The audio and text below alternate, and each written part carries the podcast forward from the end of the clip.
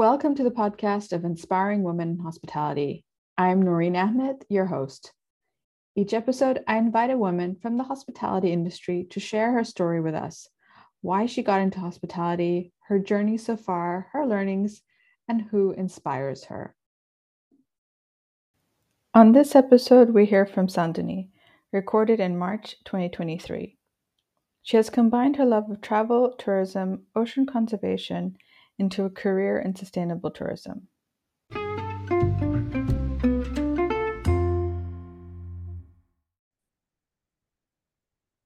All right, we're now recording. Hello, everyone. Noreen here. Today I'm with Sandunie. Thank you so much for joining me.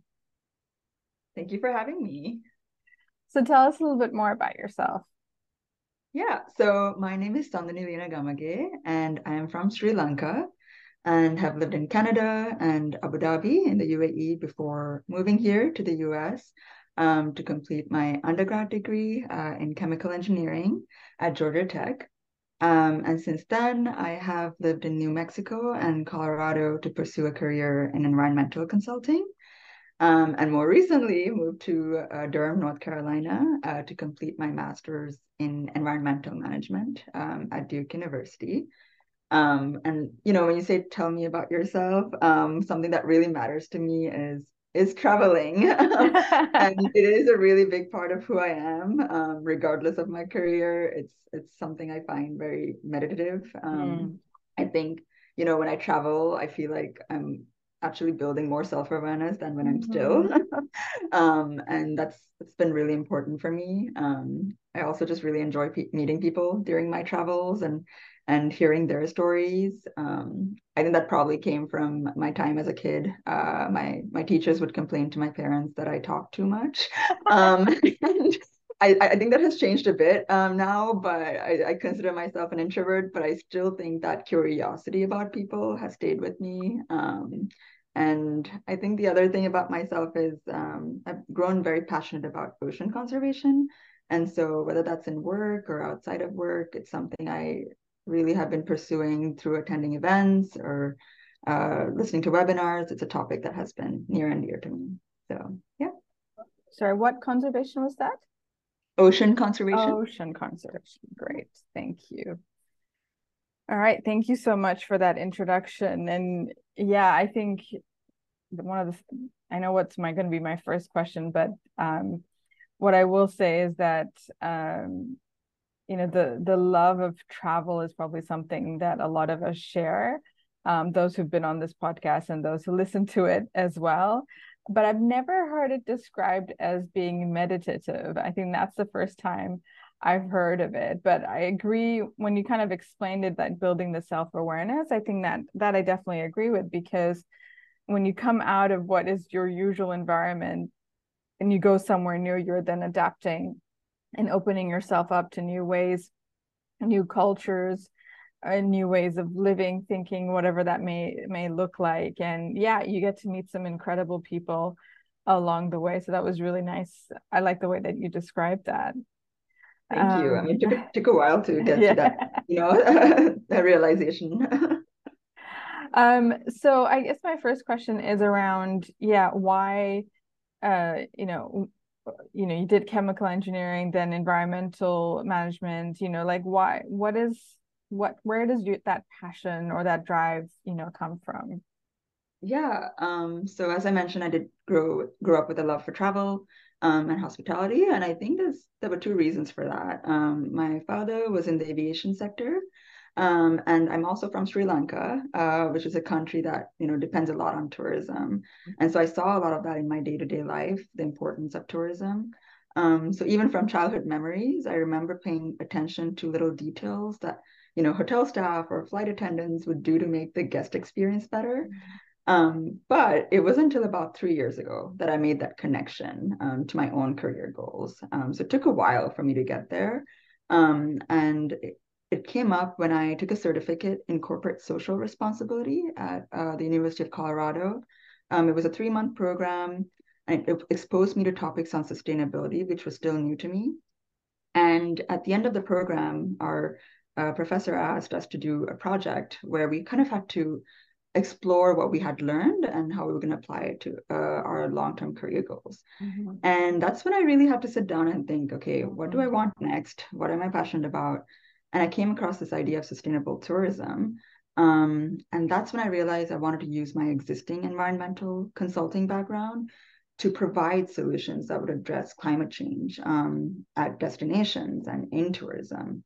And i think it's a great way to influence um, you know more sustainable behaviors uh, by providing a guest experience that actually incorporates environmentally friendly practices and so it's kind of a mix of really um, my own passions but also my actual work experience finding a way to to blend the 2 mm-hmm. um, and you know it took a while for me to get there and i had to con- convince myself at times that it was the right uh, right path um, to once i got there and it felt great but last year um, I also got an opportunity to work on a biodiversity strategy project with uh, Las Vegas Sands uh, as a course uh, project. And it was great because it kind of exposed me finally to tourism and sustainability. And it convinced me that this was the path that I wanted to be on. So, yeah. Thank you for that um, background and kind of how your thought process was going. I mean, yeah, I think sometimes, you know, we don't take the time to think about what are our long term career goals and how do we want to do that so i think it's great that that you did but so when you were thinking about your career goals what kind of questions were you asking yourself? Like what were some of the things that were important to you? Like did you have values or questions or certain like okay these are these are the things i have to include or these are things okay i can live with. Um talk us a little bit through that journey yeah, I think something, and it took me a few years of working to get there, but something that really mattered to me is um, the value around uh, recognizing the importance of diversity, um, whether that was from backgrounds or knowledge. Um, so I wanted to be in a place which would really recognize that we need to have more interdisciplinary mindsets um, when we're tackling sustainability. And um, that's sometimes hard to find. And so that was something that I was really focused on. Um, and as I was continuing this search, I would talk a lot to other people in this space. And so the questions I would ask is, you know, what are the challenges and what are what are some of the gaps that um, the hospitality sector is trying to fill? And so it was kind of like a two-way uh, process where, you know, I was thinking of my own values, but I also wanted to understand what the sector needed so I can feel like I, I know where I fit in um, and so that played a big role, just having those conversations, reaching out a lot to professionals in the hospitality sector. There were a lot of people who, um, you know, would respond to me uh, through cold calling, which was really, um, I was humbled by that and very grateful actually for the people who met with me um, through Zoom calls to really share their experiences. Um, I also wanted to, obviously, as someone who didn't have the traditional hospitality uh, education, you know, I wanted to understand is that something I needed? Um, was it necessary to enter this space? And it was great to hear a mix of views on that. But a lot of people said, you have the environmental background, and that's something we want um, in the hospitality sector. So don't see it as a weakness um, and try to, you know, understand that that's actually a strength. And that took me some time to really see that that connection of you know this is a strength and it's it's something i should value um, and see as something that I, am bringing to the table and not not a not a weakness. Um, and so yeah those were some of the things that uh, that mattered to me as i continued this search. Um, but yeah. And no, that's a really good point um, that you bring about what you're bringing to the table. Um, that you are, you have a different perspective. Because if someone is doing a traditional hospitality education, they're not touching environmental, or even if they are, they're just kind of scratching the surface, right? Right. Um, you know, they they may have a course around CSR or ESG or sustainability in general, but that's just more about building awareness rather than necessarily, you know, being very professional, like being a proper professional in it, unless you choose like, okay, that's the area that I want to focus on, and then you go on and you know do some further education there and I've also always thought it's important to sometimes have people from outside of the industry to have a fresh perspective. Um, you know, in my career, especially when I was in a marketing role, mm-hmm. I actually most of the time I hired from outside of the industry uh, oh. because they gave me they would ask me questions that I would take for granted because you know right. that I just like oh you know always just assume that that's the way that we we say things or the way that we do things but you know sometimes especially when you're thinking about marketing and communication you know that it's actually better to have someone who's not so entrenched in hospitality because then they can really look at it with a fresh pair of eyes. So i've always valued people asking questions and yeah just challenging us sometimes. And i think especially with what you're working on with environmental issues we do need to be challenged you know we do need to be thinking about how we're you know developing our hotels running our hotels um you know what kind of impact is that happening having on the environment and really make it part of our day to day which is you know not fully entrenched as yet from my point of view from what i can see yeah, I fully agree. And, and, and both it's both ways too. I love also hearing from people who are, you know, who have been in the hospitality sector, reminding the people in the environmental sector how it's difficult to implement yeah. some of these initiatives that you know might seem simple or, or, easy from an environmental perspective but not so much from a um, from the the management side right so i think that's also been just really valuable um, just talking to to people from different areas um, in sustainability and tourism to really understand um, what are the things we're missing and i think um, that's been great yeah, and I I understand from an operational perspective, you know, ho- ho- hotels especially, mm-hmm. you know, it's a 24/7 business, right? So when you want to start changing something, it's too hard. I mean, look, people don't like change anyways, right? And if you add an additional level of complexity to it, they even right. oh, okay. But I think that's not an excuse or that shouldn't be a reason anymore. I think yes, it's tough, it's mm-hmm. hard, I mean, it's the same like what I'm working on now, you know, tackling gender and wanting to look at gender from, you know, a different perspective and see how we can get more gender balance at all levels of hospitality. Yes, right. it's hard. It's not going to be easy, but, you know, we need to start having those conversations and start talking about it. And something that you mentioned earlier around sustainable tourism, I remember at a conference a couple months ago you know we were talking about you know how you know tourism drives the economy for many destinations and many countries. Yet at the same time you're also trying to protect the destination you right. know especially from over tourism and things like that. You know we've heard so many examples of islands or beaches or things like that being shut down just because they need to do like a massive cleanup or whatever that looks like. So it's mm-hmm. like you know what is the is there a right answer here right? Do we do we stop the tourism but then that impacts the economy?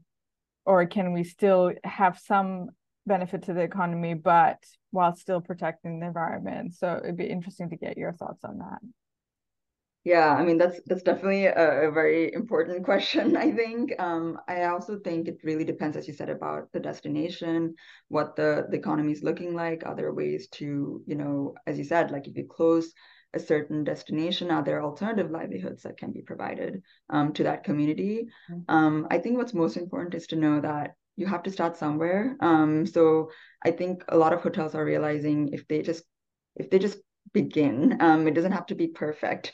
Um, if they just start thinking about sustainable tourism as just a, a, journey where there's no, you know, it's constantly evolving. So this is not, there's no end goal yet, right? It, you just keep going as and make sure you're having positive impact on the destination and the people as well. Um, and so it's been actually great to see just examples of that happening now all over the world where hotels are realizing they have to also listen to their travelers um, because there are more travelers expressing this interest in, in sustainability initiatives and actually making decisions um, based on what what you know either the hotels or destinations are offering. And so i think that's actually an interesting trend um, that hopefully will drive more change um, in the future as well um, because of course we need leadership driving some of those initiatives but also um, I think it has to be a mix of both um, from from the leadership side, but also listening to the people who who you're catering to, um, because personally that's that's something i'm also um, looking for when i travel and i think it's just um, it's it's challenging to find that find authentic sustainable tourism initiatives um, but it's also great to come across those hotels that are you know switching to glass from plastics uh, mm-hmm. for for water or you know just even something as simple as that um, i think it's just good good to keep that in mind so yeah i think um my grandmother always used to say that you know when she was growing up there was hardly mm-hmm. any plastic anywhere right it was mostly glass or paper based packaging right. or whatever that looks like you know plastic has only really come in I don't know, last 50, 60 years or something like that. I'm not quite sure of the numbers here, but I'm just thinking of my grandmother's age and yeah. when that change might have happened uh, for right. her as well. Um, but yeah, I mean, I remember going to a conference a couple of years ago, uh, and we were, you know, in one of these big rooms, and they just had people standing there with trays of plastic bottles, and I was just thinking to myself, can't you just have some glasses and mm. a bottle like that you can just refill or something like that, or even nowadays, like I'm still surprised by how many airports don't have like a refill station for water. I, I struggled with that recently too. Yeah, I was surprised. There's so many travels now travelers now carrying their own bottles. Like they they're they prefer not to have to buy a plastic bottle. But if the airport doesn't have that facility, like what are you gonna do, right? So exactly um, just simple um, things like you said, simple things like that just can start making a difference. Yeah, exactly. And then of course the the other initiatives, you know, there's ways to find. Um, I know when I went to uh, Mexico a few years ago, um, it wasn't a hotel specific initiative, but I remember that was one of the first times I actually actively looked for a sustainability initiative personally. Um, and so I reached out to a, a, consultant at a nonprofit, an environmental nonprofit, complete cold call, but she gave me a great set of ideas of things I should consider from both an environmental and a social perspective. So she would tell me, oh, take this tour with this specific operator um, because they're actually implementing responsible practices and the money comes back to the community. And so, you know, but that takes time to really, you know, take the time to reach out to someone, get that feedback. But it was really valuable in the end, the experience I had. Mm-hmm. And so I really hope there'll be more ways that hotels find ways to reduce that barrier for travelers to find those um, ways that they can, you know, potentially partner with um, community organizations that are already doing that work. So you've said a few times now you've done like cold calls, right? Just yeah. picking up the phone and and you know asking people. I mean, to be honest, the idea of a cold call still fills me with dread. so, but what motivated you to to do that? And and it sounds like you had pretty good, you know, people were willing to give you their time. Yeah, you know, it's it's funny. I wish I didn't call it a cold call. I wish there was another word for it because I, I understand the the typical assumption is that it's it's something that's um kind of nerve-wracking, but I I think I felt uh, motivated to do it because I I knew what I didn't know, and so for me it was a matter of okay, I know what I want to learn, um, and I would love to have that conversation with you to see what I can learn from you, and but also uh, share my own insights. Um, and usually when you come with that kind of um, angle of like reaching out to someone, recognizing um, what what they have to offer, and you know re- respecting their time as well um, people are very uh, likely to respond with something positive. Um, and and so I feel like uh, surprisingly, yeah, it's been it's been really interesting reaching out to people on LinkedIn where you know I just clearly explain what what I'm interested in and keep it short and just ask for a 20 minute call and um, people have been really generous um, with their time, whether that's in the tourism sector or in the ocean space. I've been very lucky to meet people who have been willing mm. um, to to share their time, and um, especially a lot of women, um, even in leadership positions, which I have to say, you know, has surprised me because I know everyone's busy. You know, there's only so much time you have. Um, but I want to share that because for anyone who's, you know, worried about reaching out to someone or thinks that they probably won't respond, um, I think you should still go for it because um, people want to talk about what they do and want to share their thoughts. And um, I think that's that's really great to see. Another barrier sometimes, well, I've thought it myself, but I've also read about it, especially with women who are nervous to reach out, you know, make that uh, I agree. Cold call is not a is not a good word, but reach out to someone that they don't know. Let's just put it that way. Right. It's like, oh, you know, who am I to waste their time? Type of mentality, right? That thought process, like, oh, I'm just bothering them. But I think the other thing, and this keeps coming up a lot, especially when you think about networking, is people love talking about themselves, right? And they love talking about what they're doing. So if you're asking them questions about their work, then why not? You know, I'm sure they'd love to talk to you. I mean, of course, occasionally they'll say no and say, okay, I'm a little bit busy. Right. You know, let's find some other time. But you know nowadays if you reach out in advance and you schedule a call you know they're they're prepared to have a conversation with you. So that's really yeah and, really and it's also a matter of respecting their their time and doing the follow-up. I think um, that sometimes gets missed probably in the mm-hmm. maybe the more traditional networking where you know people might just have that first call or the email and then it's just you know a silence. And so i think um, the ones that have been really long-term relationships for me whether it was at duke or in the tourism sector more recently it's the people who i just you know continued having those quick conversations you know maybe attended an event that made me think of them or read an article that they might be interested in. I think i think it's those um, touch points that also matter in the end um, because that's what's mattered to me when when people reach out to me as well. Yeah it's always remembering to continue to maintain those relationships with the people that you've been networking with mm-hmm. even if it doesn't mean you need something from them but like you're saying you just thought about them read an article article you thought it might be interesting and that's yeah. a really really great way to keep in touch yeah um and so let's talk a little bit about um, ocean conservation and your interests there mm-hmm. yeah so that was something before the the passion for sustainable tourism started, actually, it was marine science and uh, conservation. Um, and so I spent a good year uh, thinking I should go into grad school to get a marine science degree. Um, but then quickly realized that um, the, the careers that would come out of that specific area would not really suit me. Um, but I still had that passion. It didn't go away. Um, and so when I started looking into CSR and sustainable tourism initiatives, it was this one article by a major hospitality chain that was just doing a beach cleanup effort. And even just that you know it was just one article but that really you know got me excited about this idea of the intersection of ocean sustainability and tourism.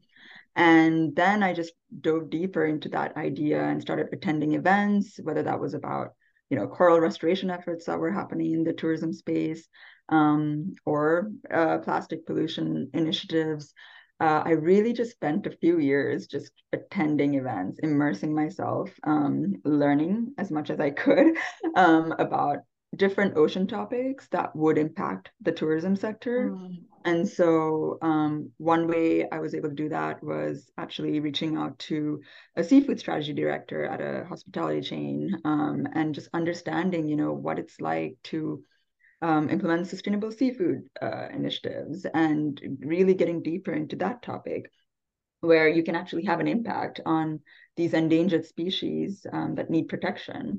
Um, and so I think that topic is something, if I had to pick the niche that I'm interested in tourism, that's it. It's ocean sustainability.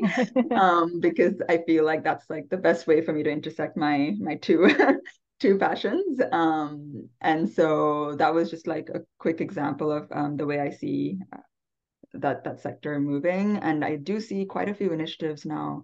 Um, Noreen, I don't know if you've heard, but there's the Tourism Action Coalition for Sustainable Ocean that started just two years ago, I believe. Um, but there's there's all these partnerships that are slowly starting around this idea of mm-hmm. um, driving sustainability um, for the ocean through um, the tourism sector, mm-hmm. and that's that's really exciting to see because there's a lot of countries that are dependent um, on coastal tourism and communities as well. So I think there's a lot of win-win opportunities um, if if there's more of that.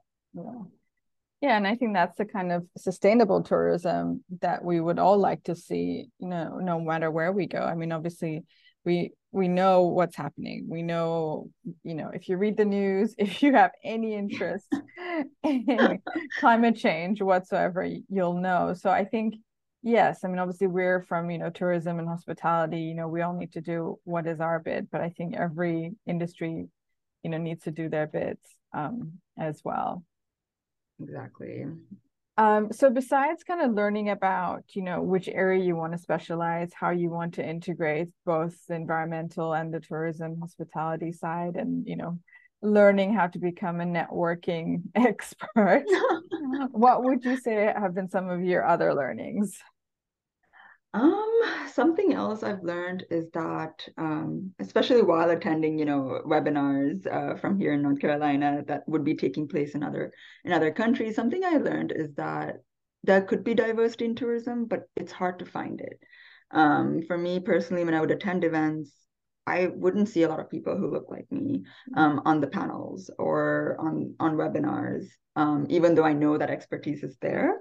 And I, and I understood that towards the end of, of my journey of learning about this. But I wish, you know, there was just more um, exposure and more amplification for for the people who might be underrepresented in the sector. Um, and so, of course, I just entered uh, the hospitality sector technically just four months ago.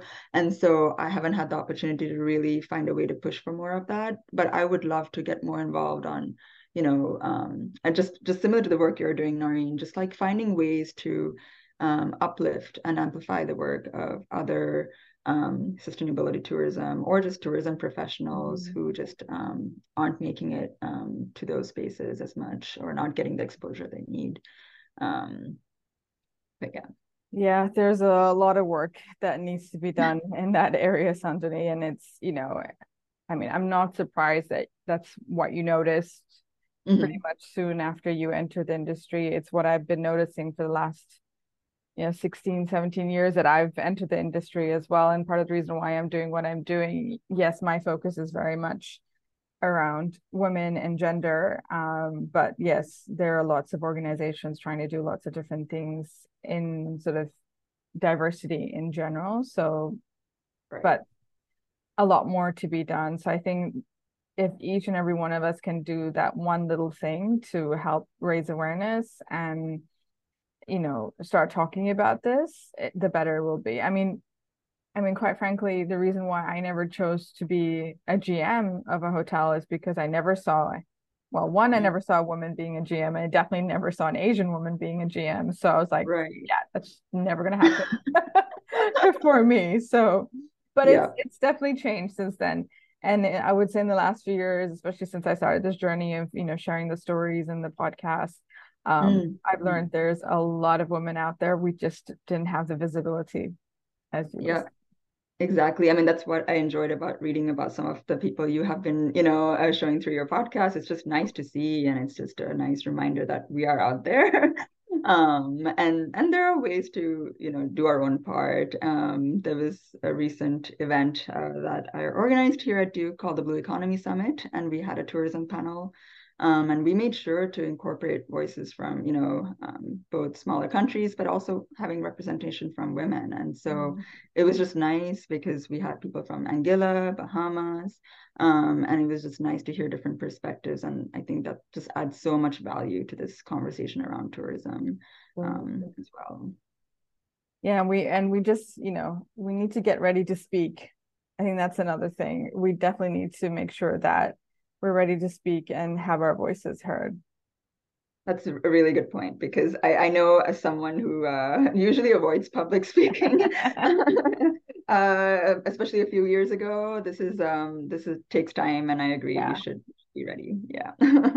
yeah, and you know, it's just about practice, getting into the habit of it, doing it slowly, and yeah, eventually you'll get to a place where you don't even think about it anymore. That's true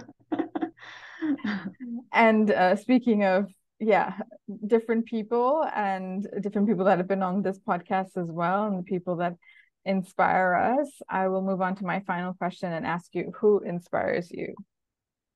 Yeah, this was uh I knew you were gonna ask me this, Noreen, and I, I spent some time thinking because I feel like, you know, there's people around me, whether that's especially right now, the community at this uh, Nicholas School in my master's program, uh, my friends, my family. I feel like I'm constantly inspired by so many people. But um, if I had to pick one person, um, it would be my dad. Um, who I call Tati. Um, he uh, inspires me because he grew up in Sri Lanka. He went to school there, completed his degree, and built a career uh, there. But he uprooted himself um, to move abroad to find uh, more opportunities for us. And I know that couldn't have been easy uh, living in a new country, especially as an adult, um, and having to adjust to a new work culture, um, facing a lot of those challenges while making sure we were happy and giving us the values that really mattered to adjust to a new life. Um, that really inspires me. And I think, um, you know, my ability to probably embrace all these changes and adapt to new cultures probably came from him. Um, and so whenever I face challenges in my own life, I, I really look to some of the struggles he must have gone through. And um, I'm constantly inspired by that. Thank you so much for sharing that, Sandunie, and thank you so much for sharing your story with us today. Thank you so much, Noreen, for having me here. Thank you so much for listening. I hope you were as inspired as I was by that story. Please follow us here and on LinkedIn, where I post videos of the recordings. Stay tuned for many more stories of inspiring women in hospitality.